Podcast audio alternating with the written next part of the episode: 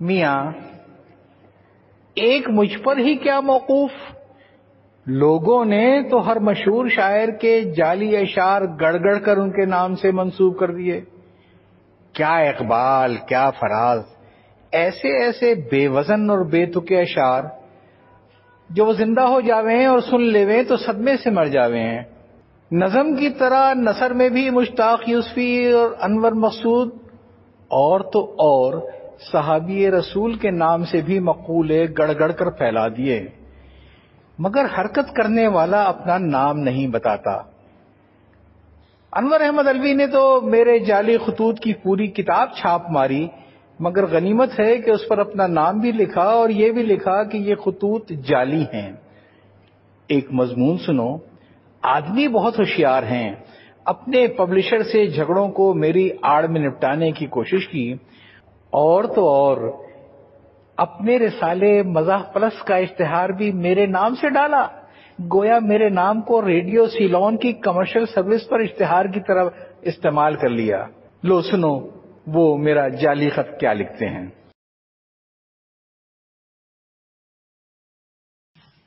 صاحب، میں تمہارا گناہگار ہوں۔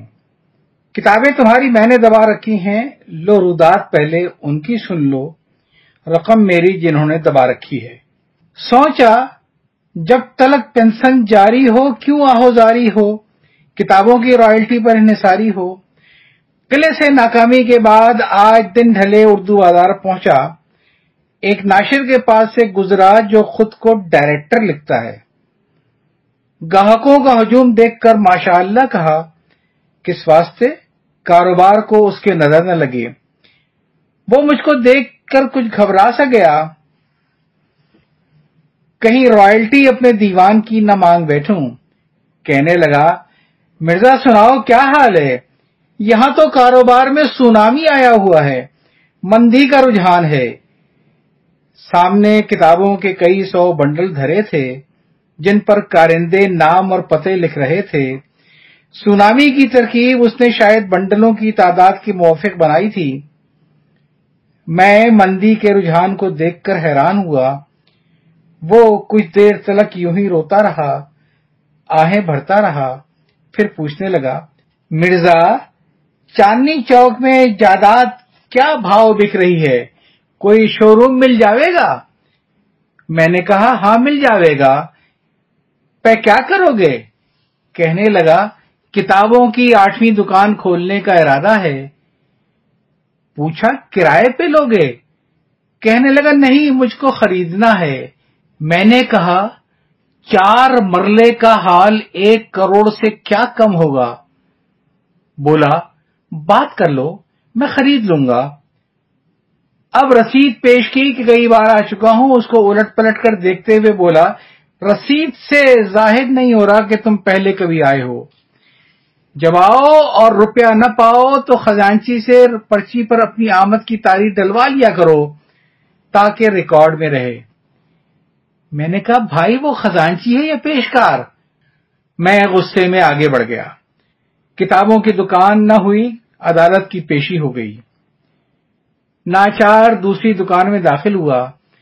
دکاندار میرے ہاتھ میں رسید پا کر منہ بسورتے ہوئے بولا، مرزا، اس کاروبار میں کچھ بچت نہیں۔ یہ جو میں پچیس ہزار میں تمہارا دیوان چھاپا کیے، اس میں دمڑی نہ کمائی۔ دیکھو سامنے موبائل فون کی دکان پر کتنا رش ہے۔ میں نے کہا، تم کاروبار اپنا تبدیل کر لو، رش تمہاری طرف آ جاوے گا۔ کہنے لگا، کر تو لوں، پہ دوسرے کاروبار میں سرمایہ اپنا لگانا پڑے ہے۔ سامان قرض پر لو تو ادائیگی کرنا پڑے ہے۔ ادیب اور شاعر تو دو چار بار تقاضا کر کے چلے جاوے ہیں۔ پھر بینک میں ہونے والی دو چھٹیوں پر واویلا مچانے لگا۔ میں نے کہا، کاروبار تمہارا ہے نہیں، بینک کھلے یا بند رہے کیا فرق پڑتا ہے؟ چپ کا ہو رہا۔ پھر جھیپ مٹاتے ہوئے بولا، مرزا، ناراض نہ ہو، لو اپنا منہ میٹھا کرو۔ کتابوں کی ایک تازہ دکان دبئی میں کھولی ہے۔ اس ایک دکان پر اب خاندان کی پانچویں پشت پل رہی ہے۔ بچت نہیں ہے تو یہ پانچ نسلیں کیوں کر پل کر جمع ہوئی؟ رسید جیب میں رکھتے ہوئے چپت رسید کرنے کو جی چاہا۔ اب تیسری دکان میں داخل ہوا۔ یہ دکاندار پانچ کتابوں کے پیسے دینے کے واسطے دس چکر لگوا چکا تھا۔ رمضان میں گیا تو بولا عید کے بعد آنا۔ عید بعد گیا تو بولا اگلے ماہ آنا، اگلے ماہ گیا تو بولا حج ہو جاوے، پھر آ جانا۔ حج کر لیا تو بولا محرم میں آنا، محرم میں گیا تو کہنے لگا عاشورہ کے بعد آنا۔ عاشورہ کے بعد گیا تو کہنے لگا، سفر خالی کا مہینہ ہے۔ اس ماہ کچھ لوگ عقد نہیں کرتے، ہم نقد نہیں کرتے۔ ربیع الاول میں آنا۔ ربیع الاول میں گیا تو کہنے لگا، ہفتے کے روز ہم ادائیگی نہیں کرتے، پیر کو آنا۔ پیر کو گیا تو وہ شخصی نہ آیا جو ادائیگی کرتا تھا۔ اس کا ایک فائدہ ہوا۔ رمضان سے ربیع الاول تلک اسلامی مہینوں کے نام مجھے ازور ہو گئے۔ ست شکر اس دوران ضمنی انتخاب نہ ہوئے وگرنہ مجھ کو اس ضمن میں ایک پھیرا انتخاب کے بعد اور لگانا پڑتا۔ یہاں بھی کامیابی نہ ہوئی تو چوتھی دکان کا رخ کیا۔ دیوان کی بابت دریافت کیا، دکاندار نوٹ گنتے ہوئے بولا، مرزا، دو ماہ سے بیکار بیٹھے ہیں۔ پڑھنے کا رجحان اب ختم ہو گیا ہے۔ اب لوگ اللہ کا کلام نہیں پڑھتے، تم اپنے کلام کی بابت پوچھتے ہو۔ یہ توجہ اس کی میرے پسند آئی۔ میں نے ترس کھا کر کتابت کی بات کی کہ بیکاری اس سے دور ہو جاوے اور یہ کام سے لگ جاوے۔ تنک کر بولا، ہم باہر کا کام نہیں اٹھاتے، ہم کو اپنے کام سے فرصت نہیں۔ اگر کتاب کے چھاپے کی بات کرو تو مسودہ دے جاؤ۔ سمجھ میں نہ آیا کہ پڑھنے کا رجحان ختم ہو گیا ہے، پہ کام سے فرصت نہیں۔ جب رجحان پڑھنے کا باقی نہ رہا تو میری کتاب چھاپ کر کیا کرے گا؟ بڑبڑاتا ہوا آگے بڑھ گیا۔ اب کہانی ایک اور دکان کی سنو۔ رسید جس کی مجھ سے گم ہو گئی تھی، جب وہاں جاتا دکان پر موجود لڑکا کہتا، ابا ادھر ہی کو گیا ہے، آتا ہوگا، تم اپنا کام کر کے آ جاؤ۔ بات کو خبر ملی، ابا اس کا اسپتال میں پڑا ہے۔ حادثے میں پسلی اس کی ٹوٹ گئی ہے۔ پسلی اس کے ابا کی ٹوٹ گئی، پہ آس اس نے میری نے ٹوٹنے دی۔ کل کل لوڑا ایک ماہ تلک صدی کے سب سے بڑے شاعر کو الو بناتا رہا۔ اس بار ابا سے اس کی ملاقات ہو گئی، اپنا مدعا بیان کیا، میں رسید کو بہت سنبھال کے رکھا کیے پہ گم ہو گئی۔ کہنے لگا، مجھ کو کیا معلوم تم نے کتاب یہاں رکھی تھی؟ بتلایا، کتاب میں نے رکھی نہیں، دس برس قبل تم نے چھاپی تھی۔ پہ وہ نہ مانا کہ ہم ریکارڈ نہیں رکھتے۔ رسید، لاؤ، پیسہ لے جاؤ۔ میر تقی میر پندرہ برس بعد آئے تو بھی رسید ہمراہ لے کے آئے۔ مرے بھی تو رسید ان کے تکیے کے نیچے دھری تھی۔ گمان گزرا ان کی شاعری میں غم کا عنصر۔ اس رسید کا مرہون منت ہوگا۔ اس کا خیال آتے ہی وہ ٹک روتے روتے سو جاتے تھے۔ سوچا پچھلی کتاب کی بابت دریافت کروں۔ رسید جیب میں موجود تھی۔ دیکھوں اب رسید پیش کرنے پر کیا پیش آوے۔ جیب سے رسید نکالا کیے دکاندار رسید لے کر اندر گیا اور کچھ توقف کے بعد باہر آ کر بولا، یہ رقم تم لے جا چکے ہو۔ لے جا چکا؟ رسید تو میرے پاس ہے۔ کہنے لگا، اس سے کیا ہوتا ہے؟ تم ریکارڈ رکھتے نہیں؟ رقم بہی میں کیوں کر ظاہر ہوگی؟ وہ خونخار نظروں سے مجھے گورنے لگا۔ میں کہ عزت دار آدمی واپس لوٹ آیا۔ گھر پہنچ کر بہادر شاہ ظفر کے قصیدے پہ نام گورنر بہادر بنگال کا چڑھایا تاثرہ اس کنگال کو کوئی دال دلیے کا ہو۔ صاحب بک اسٹال والوں کا طریق میرے پسند آیا، کتاب دینے جاؤ جو وہاں موجود ہوگا، وصول کر کے رکھ لے گا۔